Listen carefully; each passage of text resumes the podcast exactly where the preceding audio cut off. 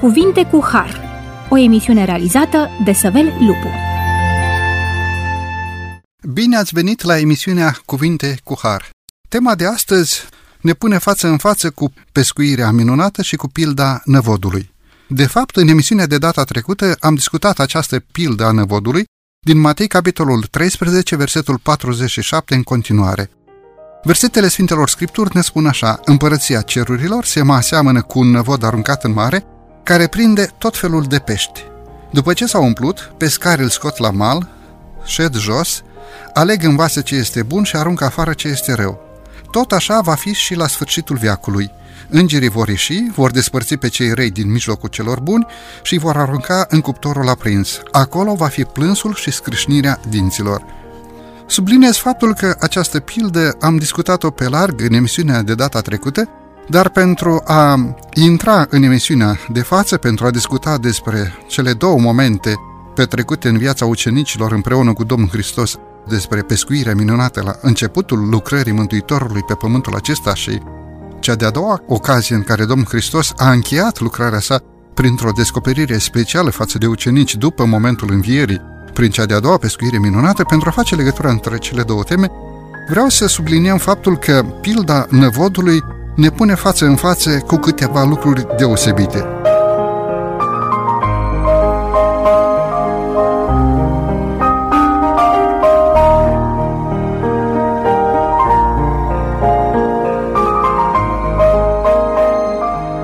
Discutăm aceste lucruri profunde din uh, pilda năvodului împreună cu domnul pastor Gavriliță Ionel. Domnule Ionel, bine ați revenit la microfonul emisiunii Cuvinte cu Har. Bine v-am găsit. De ce credeți că Domnul Hristos adesea vorbea în pilde? Aș vrea ca în mintea ascultătorilor, în mintea noastră a tuturora, să fie subliniat adevărul potrivit căruia Mântuitorul alegea să vorbească în pilde. Dar de ce făcea lucrul acesta? Vă rog, domnule Ionel. Din mai multe considerente. În primul rând, Mântuitorul le vorbea pe limba lor. Pildele erau lucruri importante, lucruri care se întâmplau. De pildă, pilda semănătorului. Toți acolo se ocupau cu agricultura și le vorbea despre semănat.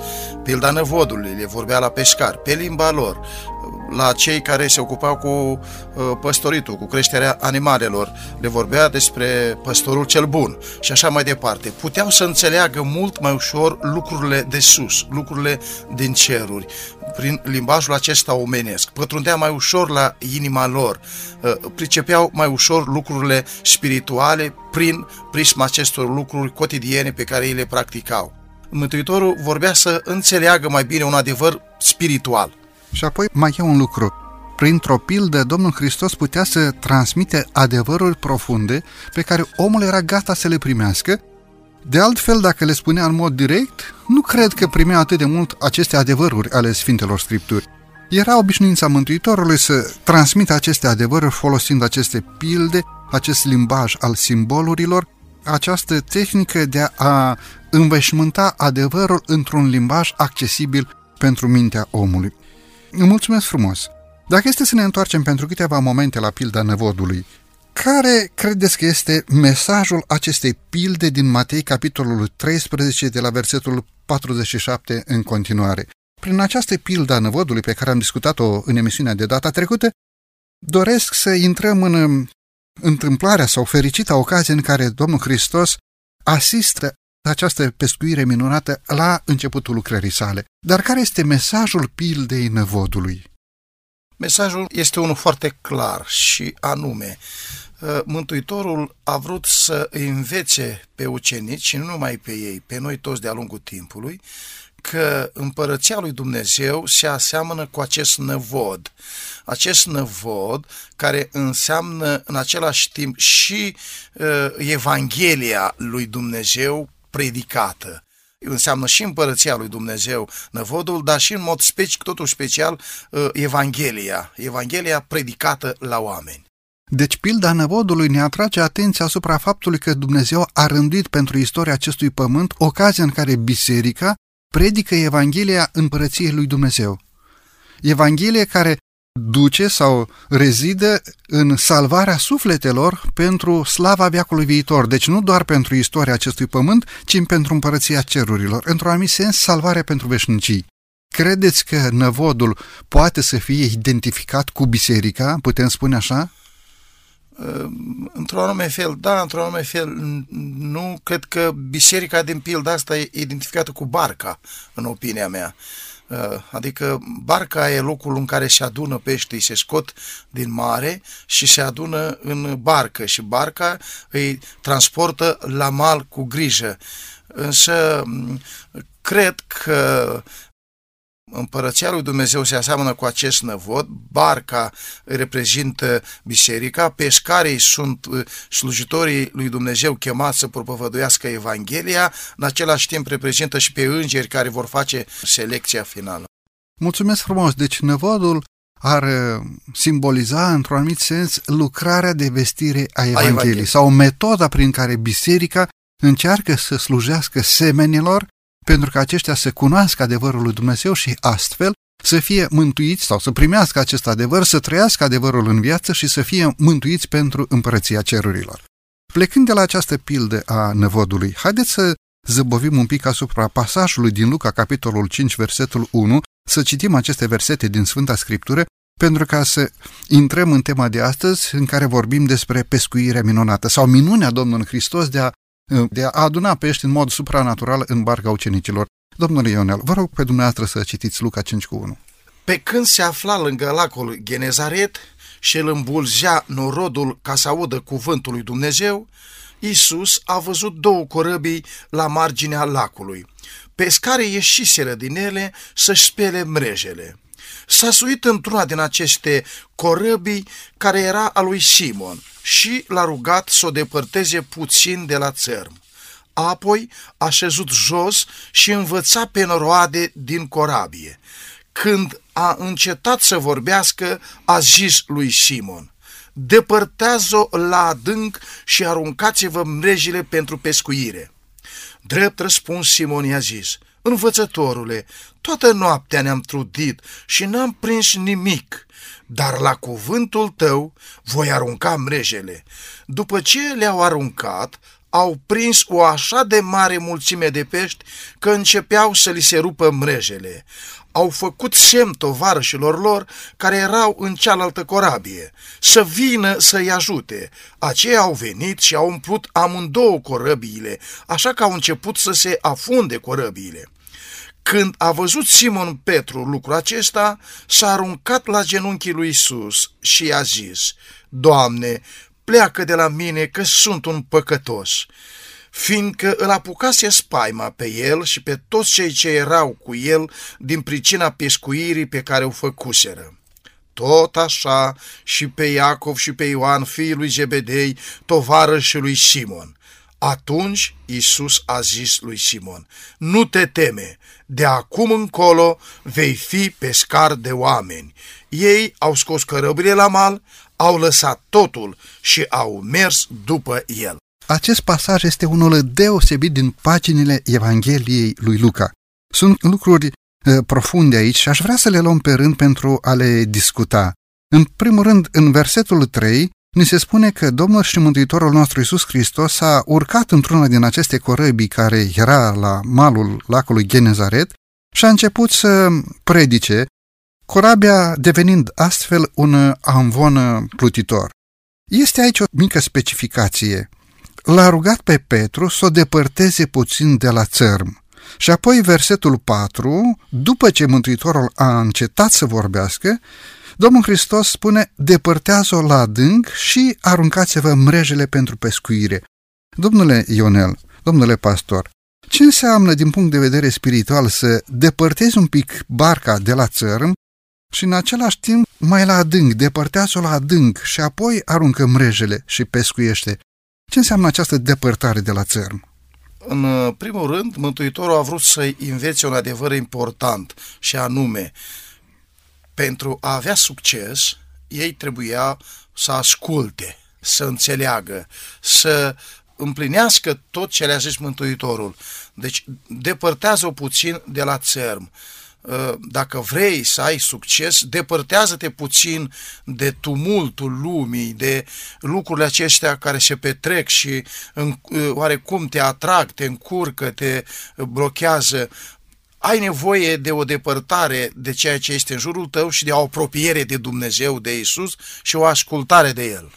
O depărtare mai la adânc înseamnă a merge la apă adâncă, a încerca sau a pătrunde, a, a fi în profunzime, a asculta și a pescui nu unde este tur sau unde nu este potrivit, ci a asculta și a merge în profunzime, în adânc. Cred că aceasta a vrut să învețe Mântuitorul pe ucenici. Deci în momentul în care Domnul Hristos spune depărtează corabia la adânc, din punct de vedere al pescuitului, e clar că uh, peștii mai mari nu se află la, la țărm, ci la cer. mai în adânc, mai în larg, dar din punct de vedere spiritual, depărtarea la adânc poate să desemneze o adâncă ascultare și o cercetare mai profundă a cuvântului lui Dumnezeu. Mai poate însemna și o adâncă credință, o credință mai puternică, mai mare, mai, mai devotată, o credință prin care să trăiești, o credință prin care să ai succes, o credință prin care să asculți, o credință mai mare, mai profundă, mai puternică. Vedeți, Mântuitorul nu ține seama de faptul că acești ucenici s-au trudit toată noaptea Petru cumva, cumva se apără sau cumva găsește scuze. Învățătorile, toată noaptea ne-am trudit și n-am prins nimic. Acolo era vorba de toată experiența lor, era vorba de toată tehnica lor crescuseră pe malul mării. Acolo era vorba despre truda lor. Acești bărbați chiar s-au trudit toată noaptea să pescuiască ceva. Dar, la cuvântul lui Dumnezeu, spune Scriptura, voi arunca mrejele. A trebuit o credință mai adâncă, o ascultare mai profundă pentru a se conforma învățăturilor sau poruncii Domnului Hristos. Vă rog. Vedeți, dumneavoastră, ei erau într-un cuvânt așa sau într-un mod de a mă exprima, erau specialiști pescari. Sigur că da. Erau profesia lor, ocupația lor. Ei au făcut din punct de vedere uman și profesional tot ce au putut o noapte întreagă și n-au reușit, n-au prins nimic. Și acum vine Mântuitorul și spune depărtează mai la adânc și aruncă mreaja. Și ei cu alte cuvinte, au încercat să comenteze, Doamne, dar toată noaptea ne-am trudit, noi suntem pricepuți cu specialiști, profesioniști și n-am prins nimic și acum tu ne spui să încercăm iar, adică uh, într-un fel așa a manifestat o oarecare neîncredere, oarecare scepticism, necredință, dar totuși dacă tu pui, uh, merge, părtează, aruncă, uite, la cuvântul tău, vom mai încerca o dată, dar aici eu întrevăd o oarecare necredință la, la ei. Într-un anumit sens, ei aduc în față argumentul omenesc. Doamne, dar noi am făcut ce trebuia să facem, noi suntem specialiști în uh, pescuire, dar la cuvântul tău vom arunca mreaja. Îmi place această hotărâre și această zicere a lui Petru. Până la urmă, depărtarea mai la adânc înseamnă mai o adâncă experiență a credinței pe care Domnul Hristos dorea să o împământenească în inima acestui ucenic. Mulțumesc frumos! Vă rog? Ar mai fi aici uh, o adâncă pocăință Adică renunț la pretenția mea, renunț la uh, uh, pregătirea mea, renunț la capacitatea mea, renunț și ascult și mă plec în umilință și înțeleg, mă pocăiesc.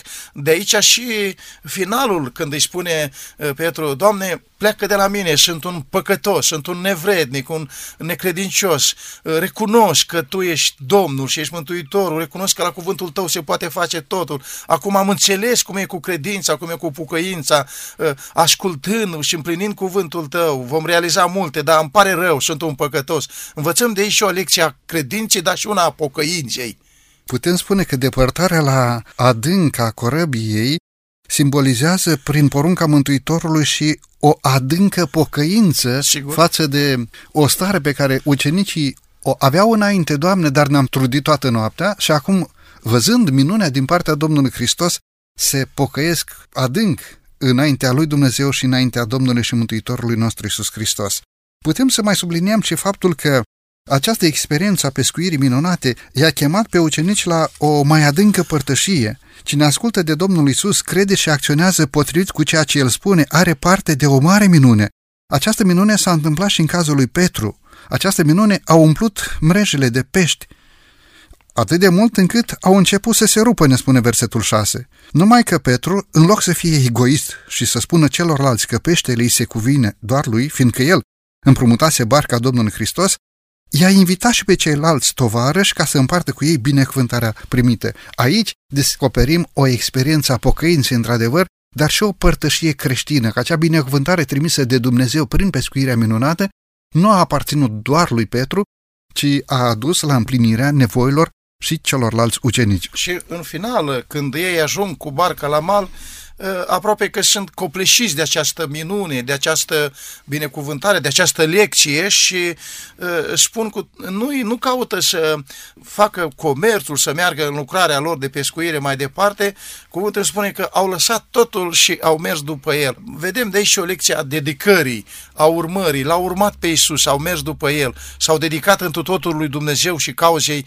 Evangheliei. De aceea și Isus le spune, ați înțeles bine cum stau lucrurile, ei, de acum încolo, eu voi fi cu voi, vă voi binecuvânta, veți merge după mine și nu mai sunteți pescari din aceștia uh, pescuind pe Marea Galileei sau în alte lacuri, ci veți uh, pescui în Marea Lumii, veți fi pescari de oameni, veți propovădui cuvântul lui Dumnezeu. Am învățat o lecție minunată. Dacă veți avea încredere în mine, dacă veți asculta de cuvântul meu, dacă vă veți pocăi și vă veți dedica, voi veți face lucruri mari, predicând Evanghelia, pescuind în Marea Lumii, peștii, adică oamenii, pentru împărăția lui Dumnezeu. Când Petru a văzut această mare minune, a căzut în genunchi înaintea Domnului Hristos și în loc să rostească o rugăciune de mulțumire, așa cum se cuvenea la acel da. moment, el a rostit o rugăciune de pocăință spunând, Doamne, pleacă de la mine că sunt un om păcătos. Pe de altă parte, aici avem de a face și cu o recunoștință profundă a suveranității Domnului și Mântuitorului nostru Isus Hristos ca Dumnezeu în natură umană. Mulțumesc frumos! E timpul să avem aici o scurtă pauză muzicală, după care ne vom întoarce la microfonul emisiunii Cuvinte cu Har. La tine, Iisuse, mi-e gândul Mai mult să te privesc Ai vrea să știi mai aproape cuvântul Mai lângă inima mea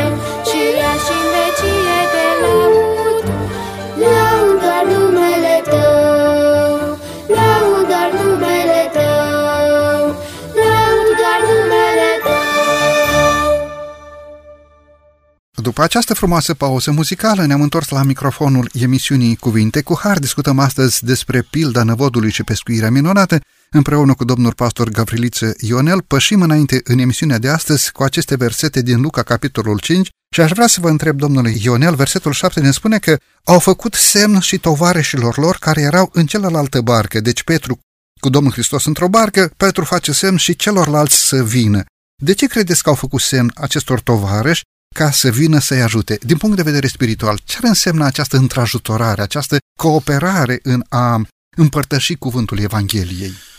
Pentru propovăduirea împărăției lui Dumnezeu, pentru predicarea Evangheliei, pentru a duce această veste bună la ceilalți, este nevoie de o unitate, este nevoie de o împreună colaborare. Deci noi, ca oameni, singuri adesea nu putem realiza lucruri mari, dar uniți cu tovarășii noștri, cu frații noștri de slujbă, uh, vom putea predica Evanghelia mai cu succes. Așa a făcut și Petru acolo când a văzut că mm, plasele lor, năvoadele lor se umple, când corabia lor era foarte plină și era gata să se scufund, au chemat și pe ceilalți tovarăși să-i ajute, uh, să împartă împreună ceea ce au pescuit și să transporte la mal în siguranță. Aveau nevoie de ajutor și trebuiau să-i cheme pe tovarășilor uh, să se unească. În predicarea Evangheliei, uh, Mântuitorul i-a trimis pe oameni nu singuri, ci doi câte doi și uh, chiar i-a, i-a trimis dându-le binecuvântarea aceasta. Și noi astăzi suntem chemați de Dumnezeu în această lucrare frumoasă de predicare a Evangheliei, aduce vestea bună a mântuirii, să fim împreună, să colaborăm, să fim uniți, să ne ajutăm unul pe celălalt, să ne sprijinim unul pe celălalt, să putem să mergem împreună. Mulțumesc frumos!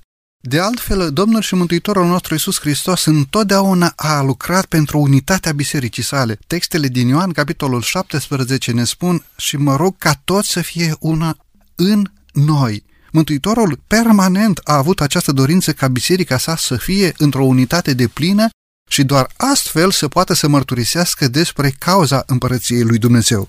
Totuși, aș vrea să mai spun ceva. În versetul 8 de aici, din Luca, capitolul 5, Petru se aruncă în genunchi înaintea lui Hristos, înaintea Mântuitorului și mărturisește sau se roagă, se roagă de Domnul Hristos, Doamne, pleacă de la mine că sunt un om păcătos. El se vede un om păcătos. Chiar își dorea Petru în acel moment ca Domnul Hristos să plece de la el?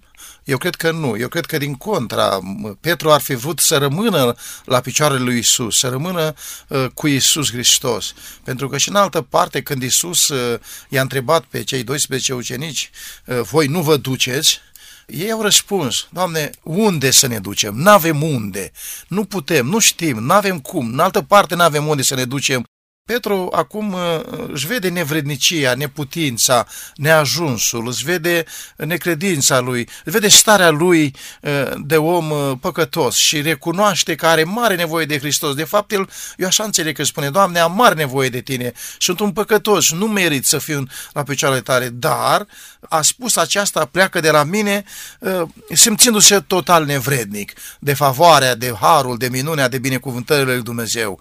De aceea și Mântuitorul spune într-o fericire, ferice de cei săraci în Duh, adică de cei care își văd neputința, neajunsul, nevrednicia, care se simt păcătoși și uh, aleargă la Isus Hristos. Eu cred că el avea cea mai mare nevoie de Hristos și a spus lucrul în felul acesta. Suveranitatea lui Dumnezeu se manifestă în acest act al pescuirii minunate și Petru recunoaște că în fața lui nu stă doar un proroc, ci stă însuși Dumnezeu care are putere asupra cerului și a pământului asupra a tot ce este în cer și a tot ce este pe pământ și își dă seama că stă în fața divinității și este nevrednic de a sta înaintea lui Dumnezeu. Spune versetul 9, fiindcă îl apucase spaima pe el și pe toți cei care erau cu el din pricina pescuirii pe care o făcuseră. Tot așa și pe Iacov, pe Ioan, fiii lui Zebedei, tovarășii lui Simon. Atunci Mântuitorul îi spune lui Simon, nu te teme. Deci e posibil ca Petru să fi trăit și simțăminte de teamă. Nu degeaba Domnul Hristos îi spune, nu te teme. Se referea Mântuitorul doar la trecut sau se referea și la viitor, spunându-le, spunându-i lui Petru, de acum înainte vei fi pescar de oameni. Domnule Ionel, ce înseamnă să fii totuși pescar de oameni? Cred că această chemare nobilă, sfântă și bună, minunată, e cea mai mare onoare care se poate face unui muritor, unui om ca mine și, dacă doriți, ca mulți alții și ca dumneavoastră. Uh, Mântuitorul uh, îi spune, nu te teme, nu sta așa în starea asta de teamă, de frică, de așa, de neîncredere sau de groază. Nu, ai văzut minunea asta, dar de acum încolo ai să vezi multe alte minuni. De acum încolo eu am o lucrare mare de pentru tine, specială, deosebită. Nu te teme, cu alte cuvinte, te încurajez, te învrednicesc, te chem, te trimit, îți dau o, o sărcinare mare și importantă pentru tine. De acum încolo tu vei lăsa această ocupație, dar vei primi una mai nobilă, mai frumoasă, mai sfântă, mai deosebită. Vei pescui în marea lumii vei arunca în vodul împărăției lui Dumnezeu și în această plasă a Evangheliei vei prinde pești pentru împărăția lui Dumnezeu. cred că această însărcinare dată lui Petru și celorlalți ucenici și nouă astăzi este una dintre cele mai mari chemări însărcinări și cea mai mare onoare pe care o poate avea un om, de a lucra pentru Dumnezeu, de a predica Evanghelia Împărăției lui Dumnezeu, de a-i chema pe oameni la pocăință, de a-i chema pe oameni să-L primească pe Iisus Hristos și să trăiască prin credința în Hristos, primindu-L pe Iisus ca Domn și Mântuitor al vieților. Cea mai mare lucrare, cea mai frumoasă. Într-adevăr, este o lucrare deosebit de nobilă, cea mai mare lucrare, exact cum ați spus. Pe de altă parte, ne gândim la momentul în care Domnul și Mântuitorul nostru Iisus Hristos citea deja viitorul acestor ucenici. Descoperea cu ochiul său profetic toate necazurile și greutățile prin care ucenicii urmau să treacă datorită cuvântului lui Dumnezeu. Urmau să treacă tocmai datorită acestei încredințări a fi pescar de oameni. De aceea Domnul și Mântuitorul nostru Iisus Hristos îi spune lui Petru în acel moment, dar ne spune și nouă tuturora care suntem angajați în această lucrare de a aduna fiii împărăției cerurilor, nu te teme.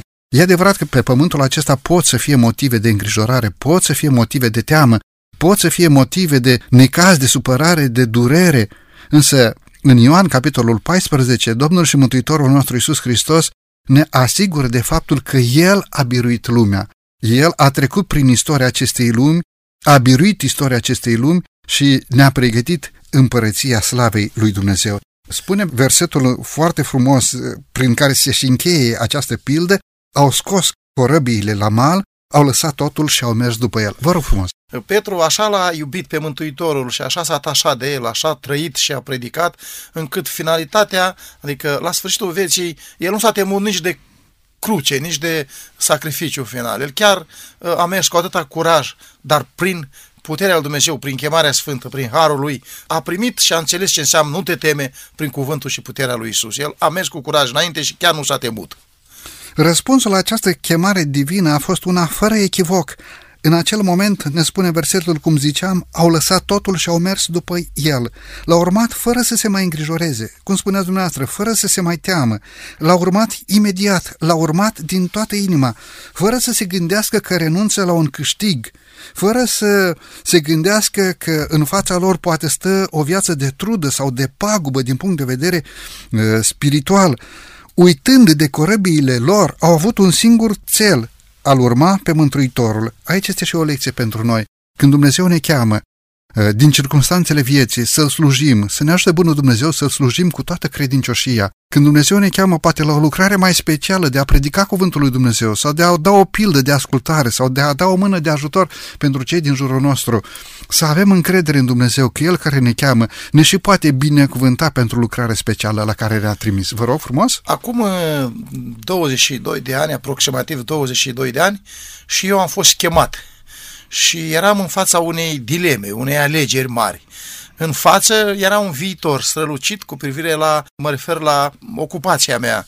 Începusem să fiu un om de afaceri, de succes și chiar când mergea foarte bine am primit o chemare și era tot această neîncredere, cum va fi, cum nu va fi, mi-era teamă, însă m-am gândit aproximativ două luni și după aceea am spus că, rugându-mă și postind, când Domnul ne cheamă ca să-L slujim, ca să trăim și să predicăm Evanghelia, să lăsăm totul în urmă, Pavel la fel a făcut, a lăsat totul în urmă și chiar la un moment dat spune că le-a socotit pentru Hristos, pentru Dumnezeu, pe toate ca un gunoi, privind doar ce era înainte, privind pre bucuria aceasta a slujirii, a chemării și a împărăției lui Dumnezeu. De aceea Hristos cheamă astăzi slujitori și le spune, vino la mine, am pentru tine o sărcinare mare, nu te teme, fii plin de curaj, trăiește și predică Evanghelia la toți ceilalți din jurul tău, pentru că sunt mulți oameni care trebuie să o audă, sunt mulți oameni care sunt de chemat și de mântuit pentru împărăția al Dumnezeu. De acum încolo, Mântuitorul a zis lui Petru și celorlalți, vă voi face pescar de oameni.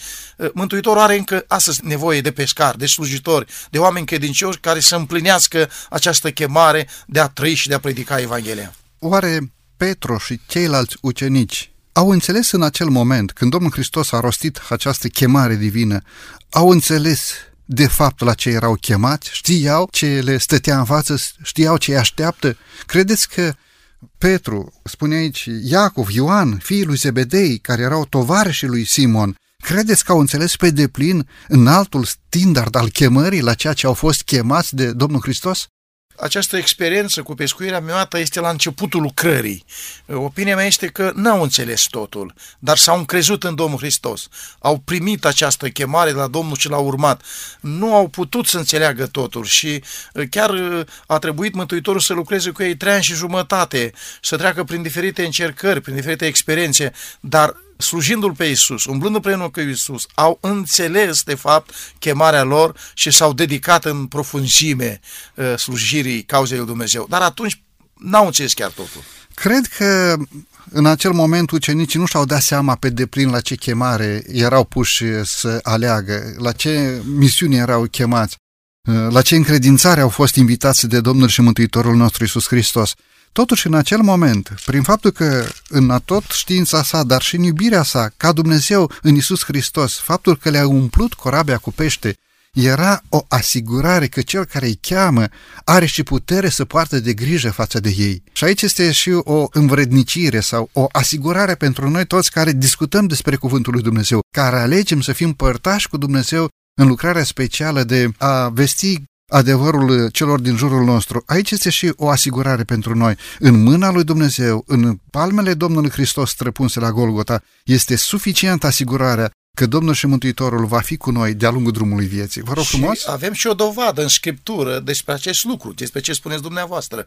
Ei s-au predat Domnului, au ascultat, au primit chemarea, au fost binecuvântați și Domnul prin ei a făcut minuni, minuni a credinței și a predicării Evangheliei. Faptele Apostolului spune că atunci când predicau Petru și ceilalți ucenici, mii de oameni primeau solia, primeau pe Hristos, primeau vestea bună a mântuirii, 3.000, 5.000 primeau pe Domnul Hristos. Când? Atunci atunci când ei au ascultat și binecuvântați de puterea Duhului Sfânt sub călăuzirea lui Dumnezeu și sub binecuvântarea lui Dumnezeu, au realizat lucruri mari, minuni mari, adică plasa Evangheliei au prins mulți pești, mulți oameni, mii, mii, mii. Și uh, mai mult decât atât au mers în continuare în această lucrare și în opinia mea ei au schimbat fața lumii de atunci. Prin predicarea Evangheliei, prin umblarea cu Isus, prin trăirea împreună cu Isus, l-au prezentat pe Isus la ceilalți, Isus Salvatorul, Isus Mântuitorul, Isus Iisus Domnul care ne primește, ne iartă păcatele și ne poate salva pentru împărăția lui Dumnezeu, ei au avut un mare succes, minuni și mai mari decât aceea cu pescuirea minunată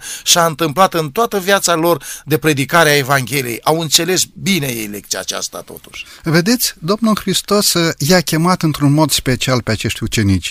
Ei nu s-au întrebat, Doamne, dar ce înseamnă această chemare? Ei n-au întrebat, Doamne Iisuse, dar ce înseamnă să fii pescar de oameni? Ei n-au întrebat, Doamne, dar ce metode vom folosi pentru a pescui în Marea Lumii?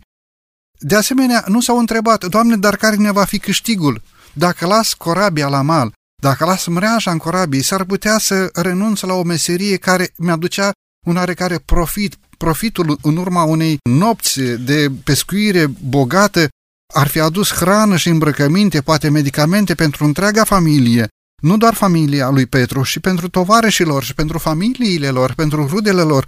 Nu s-au întrebat, Doamne, dar cu ce rămânem? Cuvântul spune scurt, au scos corebiile la mal, au lăsat totul, dar în schimb aveau totul.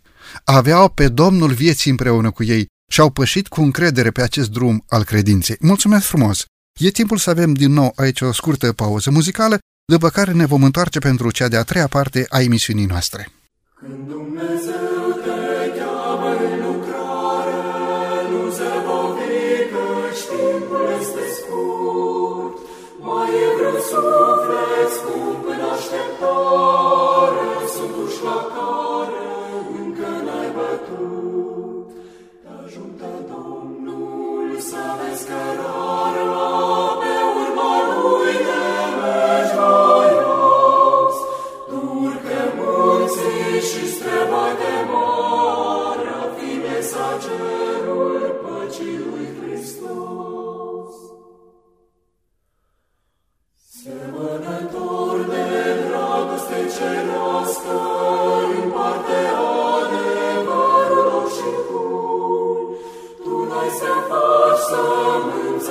Отцовского затори.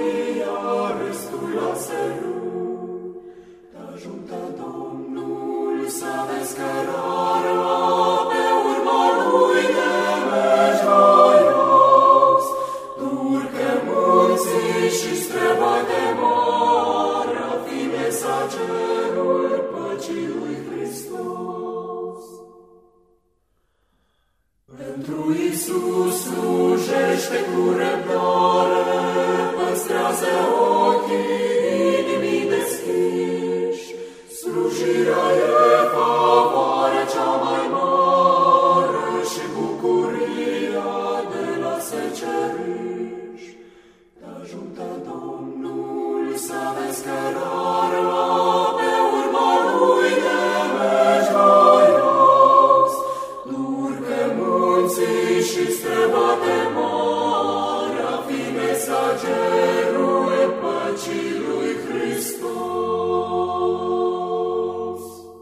După această frumoasă pauză muzicală ne-am întors la microfonul emisiunii Cuvinte cu Har.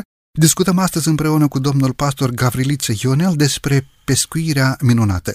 În prima parte a emisiunii am încercat să facem o paralelă cu pilda năvodului despre care am discutat în emisiunea de data trecută, iar în partea a doua a emisiunii de astăzi am încercat să deslușim un pic înțelesurile acelei ocazii în care Domnul și Mântuitorul nostru Isus Hristos a asistat pescuirea minunată de la începutul lucrării sale pe acest pământ și asigurarea pe care a oferit-o ucenicilor atunci când i-a invitat să fie pescari de oameni. E adevărat că la începutul lucrării ucenicii n-au știut ce înseamnă această invitație de a fi pescari de oameni, dar spuneam înainte de pauză muzicală că ei nu s-au întrebat ce înseamnă să fii pescar, nu s-au întrebat cu ce urmau să rămână, nu s-au întrebat ce urmau să câștige, ci erau asigurați de faptul că Isus Hristos era cu ei în corabie și aceasta le asigura viitorul. Domnule Ionel, pentru partea a treia a emisiunii de astăzi, Aș dori să citim cea de-a doua ocazie în care Domnul Hristos umple barca cu pește, barca ucenicilor. Ocazie în care Mântuitorul se descoperă ucenicilor după învierea sa. Descoperim această învățătură spirituală în textele din Ioan, capitolul 21, de la versetul 5 în continuare. Vă rog pe dumneavoastră să citiți aceste versete. După aceea Iisus s-a mai arătat ucenicilor săi la Marea Tiberiadei. Iată cum s-a arătat. Simon Petru, Toma, zis Geamăn, Natanael din Cana Galilei, fiul lui Zebedei și alți doi din ucenicii lui Isus erau împreună. Simon Petru le-a zis, mă duc să prind pește. Mergem și noi cu tine, i-au zis ei. Au ieșit, s-au suit într-o corabie și n-au prins nimic în noaptea aceea. Dimineața Isus stătea pe țărm, dar ucenicii nu știau că este Isus. Copii, le-a zis Isus, aveți ceva de mâncare? Ei i-au răspuns, nu. El le-a zis, aruncați mreaja în partea dreaptă a corăbiei și veți găsi. Au aruncat-o, deci, și nu mai puteau trage de mulțimea peștilor. Atunci ucenicul pe care îl iubea Iisus a zis lui Petru, este Domnul. Când a auzit Simon Petru că este Domnul, și-a pus haina pe el și s-a încins, căci era dezbrăcat și s-a aruncat în mare. Ceilalți ucenici au venit cu corăbioara, trăgând mreaja cu pești, pentru că nu erau departe de țărm decât ca la 200 de coți. Când s-au pogorât pe țărm, au văzut acolo jăratic de cărbuni, pește pus deasupra și pâine. Iisus le-a zis, aduceți din peștii pe care i-ați prins acum. Simon Petru s-a suit în corăbioară și a tras mreaja la țărm, plină cu 153 de pești mari și măcar că erau atâția, nu s-a rupt corabia. Veniți de prânziți, le-a zis Isus, și niciunul din ucenici nu cuteja să-l întrebe cine ești, că știau că este Domnul. Isus s-a apropiat, a luat pâinea și le-a dat. Tot așa a făcut și cu peștele. Aceasta era a treia oară când se arăta Iisus ucenicilor săi după ce înviase din morți. Mulțumesc frumos! De asemenea, un pasaj deosebit de pe paginile Sfintelor Scripturi, un pasaj care ne vorbește astăzi și nouă și ne asigură că Domnul și Mântuitorul nostru Iisus Hristos este Domn chiar peste lumea spirituală, dar chiar și peste lumea fizică, este Domn și ne asigură prin actul domniei sale, prin actul guvernării lui ca Dumnezeu în istoria acestui pământ, ne asigură viitorul nostru, care nu este asigurat într-o societate omenească, ci este asigurat în palma Mântuitorului care a fost străpunsă la Golgota. Domnule pastor, domnule Ionel, de ce Domnul Hristos îi întreabă pe ucenicii săi în versetul 5, copii, aveți ceva de mâncare? Cred că Domnul Hristos nu se referea doar la hrana fizică. E adevărat că acești bărbați erau înfometați după o noapte de trudă, dar care sunt învățămintele spirituale uh, desprinse din această întrebare a Mântuitorului? Aveți ceva de mâncare? În sine are omul ceva spiritual în el care să ofere celorlalți? Are omul, poartă cu sine o hrană spirituală care să sature sufletul flămând? Ce întreabă de fapt Mântuitorul? Vrea să-i conștientizeze de nevoia aceasta a lor, de hrana spirituală, de ceea ce ei aveau de fapt mare nevoie. Omul nu trăiește a spus Isus când a fost ispitit, doar cu pâine și pește sau doar cu pâine și apă. Omul trăiește cu orice cuvânt care iese din gura lui Dumnezeu, cu orice cuvânt al lui Dumnezeu. Sufletul nostru are nevoie de această hrană spirituală a vieții. Isus a spus, eu sunt pâinea vieții. Cine mănâncă această pâine va trăi veșnic. Fără Hristos nu putem să avem viață veșnică. Iar hrana aceasta a sufletului sufletului pentru noi, pâinea aceasta a sufletului pentru noi este pâinea vieții, pâinea cuvântului, pâinea lui Dumnezeu, care ne este oferită de Isus Hristos.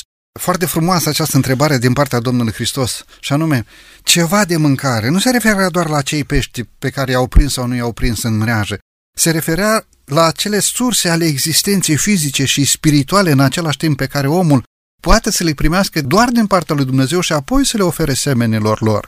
Știți, Domnul și Mântuitorul nostru Iisus Hristos îi întreabă în această ocazie nu neapărat despre hrana fizică, ci despre hrana spirituală. Puteți să fiți voi purtători acestei hrane spirituale? Mântuitorul alege ca la încheierea lucrării sale să săvârșească din nou această minune a înmulțirii peștilor. De ce credeți că Domnul Hristos a ales să repete această pescuire minunată? Era extrem de important pentru ei să înțeleagă un adevăr, și anume că ei de acum încolo, și la început, dar și la sfârșit, și de acum încolo, începe lucrarea lor.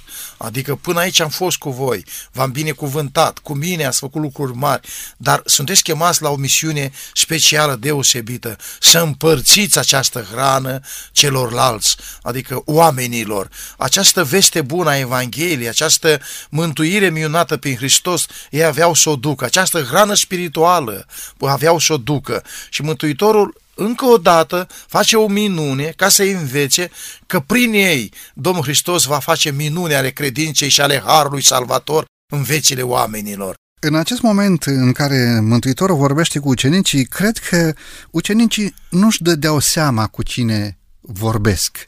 Era un străin pe mal, Probabil că l-a observat, probabil că nu l-a observat. Ei se trudeau cu metodele lor de pescuit și răspund cumva așa cu lamentație. Spune versetul, ei au răspuns, i-au răspuns, nu, scurt, Doamne, nu avem. Și un mare adevăr și din punct de vedere spiritual, noi ca oameni nu suntem rezerve spirituale pentru semenii noștri. Nu purtăm cu noi sau nu putem să ducem lumină spirituală pentru cei din jurul nostru decât dacă primim această lumină spirituală din partea lui Dumnezeu. Vedeți, în acest moment intervine Domnul Hristos. Și ca și la prima pescuire minunată la începutul lucrării Mântuitorului, Domnul Hristos din nou asigură pe ucenici de un anumit adevăr, și anume faptul că El este stăpânul vieții. Aruncați mreaja în partea dreaptă a corăbii și veți găsi. Domnule pastor, ce înseamnă să arunci mreaja în partea dreaptă a corăbiei? Trecuse o noapte de trudă, parcă nu s-a prins nimic, nici măcar niște raci care să se împletească acolo în mreaja respectivă sau în năvodul respectiv, nici măcar niște peștișori care să fie dat în năvodul respectiv din întâmplare. Parcă a fost ceva misterios. În mod normal s-ar fi încurcat acolo, măcar niște creveți, niște ceva.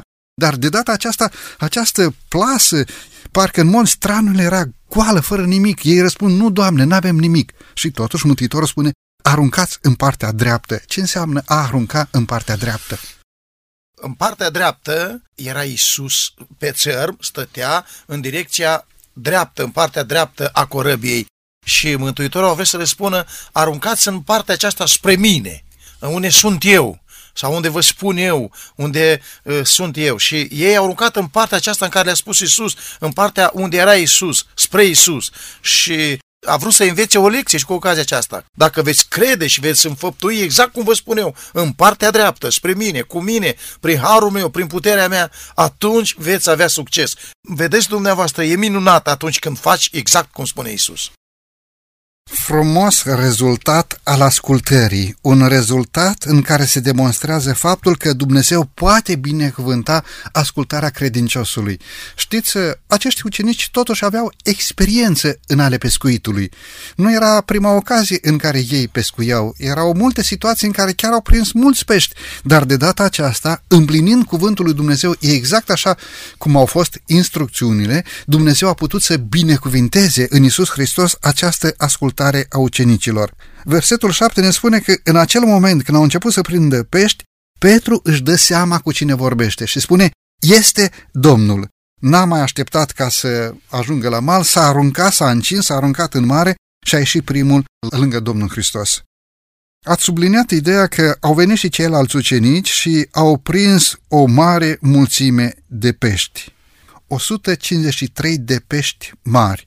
Unele comentarii, acest număr 153 ar echivala cu frumoasele cuvinte Iisus Hristos este Domnul. Când au coborât de pe țărm, au văzut acolo jăratic de cărbuni și pe deasupra n-au văzut nici cozonac, n-au văzut nici smântână, n-au văzut nici tort, n-au văzut, vreau să spun, n-au văzut droguri, n-au văzut alcool, n-au văzut țigări, n-au văzut alte lucruri care pot să distrugă. Au văzut o hrană simplă, dar sănătoasă pentru viața lor. Au văzut acea hrană zilnică, Exact cum spune în rugăciunea Tatăl nostru, pâinea noastră, cea de toate zilele. Stimați ascultători, vreau să subliniez aici un gând și anume, Domnul și Mântuitorul nostru Iisus Hristos nu se angajează să ne satisfacă toate mofturile noastre. În schimb, se angajează să ne dea bucata de pâine. Pâinea și apa nu va lipsi.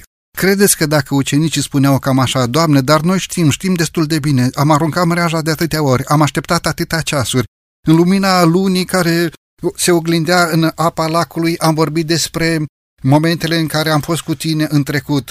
Ne spune cuvântul inspirat că ei își reaminteau ocaziile în care au fost cu Mântuitorul, povesteau despre binecuvântatele momente în care Domnul Hristos uh, le oferea hrană, dar le oferea și învățământ spiritual. Ce ar însemna o supunere totală față de regulile lui Dumnezeu? Când Domnul Hristos spune, aruncați în partea dreaptă a corăbiei, în partea în care stau eu pe mal, înspre mine, era o apă mai mică în partea dreaptă. Probabil că un pescar spunea, Doamne, dar tu stai înspre mal, stai înspre partea mică, nu se prinde. Acum spre dimineață, în spre mal, peștele peste zi se retrage la adânc, unde apa este mai răcoroasă, ar trebui să aruncă mreaja în partea stângă a corăbii, în cealaltă parte. Domnule pastor, ce înseamnă să te supui sau să asculți de bunăvoie, dar în mod desăvârșit față de regulile stabilite de Dumnezeu, față de cuvântul Domnului și Mântuitorului nostru Isus Hristos, fără să încercăm să-l reinterpretăm după cum ne pare nouă, ci exact cum ne l-a lăsat pe paginile Sfintelor Scripturi. Vă rog frumos! Uh, a venit la el uh, un învățător bogat și au venit și alții și l-au întrebat ce bine să fac să moștenesc viața veșnică. Și Isus i-a spus, cunoști poruncile, știi ce este scris, aceea trebuie să împlinești. Dumnezeu ne cheamă astăzi să ascultăm întru totul de El, fără rezerve, așa cum i-a chemat și pe ucenici, să împlinim cuvântul său, voia sa sfântă. Domnule Ionele, domnule pastor, mulțumesc tare mult pentru faptul că ați lăsat programul dumneavoastră deoparte și iată, am dezbătut acest adevăr frumos, această frumoasă pildă, pilda nevodului și acest adevăr potrivit căruia Domnul și Mântuitorul nostru Iisus Hristos a umplut de două ori barca cu pești pentru ucenicii săi. Mulțumesc tare mult pentru prezența dumneavoastră în emisiune. Cu plăcere! Stimați ascultători, dacă vom proceda așa cum scrie în Sfânta Scriptură, dacă vom umbla în frică și respect față de Domnul Dumnezeul nostru păzind cuvintele sale, împlinind poruncile sale, dacă vom respecta adevărurile profund descoperite în Sfânta Scriptură, dacă de fiecare dată în acțiunile vieții vom arunca mreara sau năvodul înspre Domnul Hristos, atunci, Bunul Dumnezeu în tot știința sa ne va pregăti pentru noi încredințări, pentru noi chemări, pentru a-L urma pe Iisus Hristos cu credință de plină. În acest fel nu vom mai trăi eșecul separării de Domnul și Mântuitorul nostru Iisus Hristos, ci vom trăi din plin, veți trăi din plin minunea unei împliniri spirituale frumoase, desăvârșite. Vreau să vă mulțumesc din toată inima pentru faptul că timp de 50 de minute ne-ați primit din nou în casele dumneavoastră.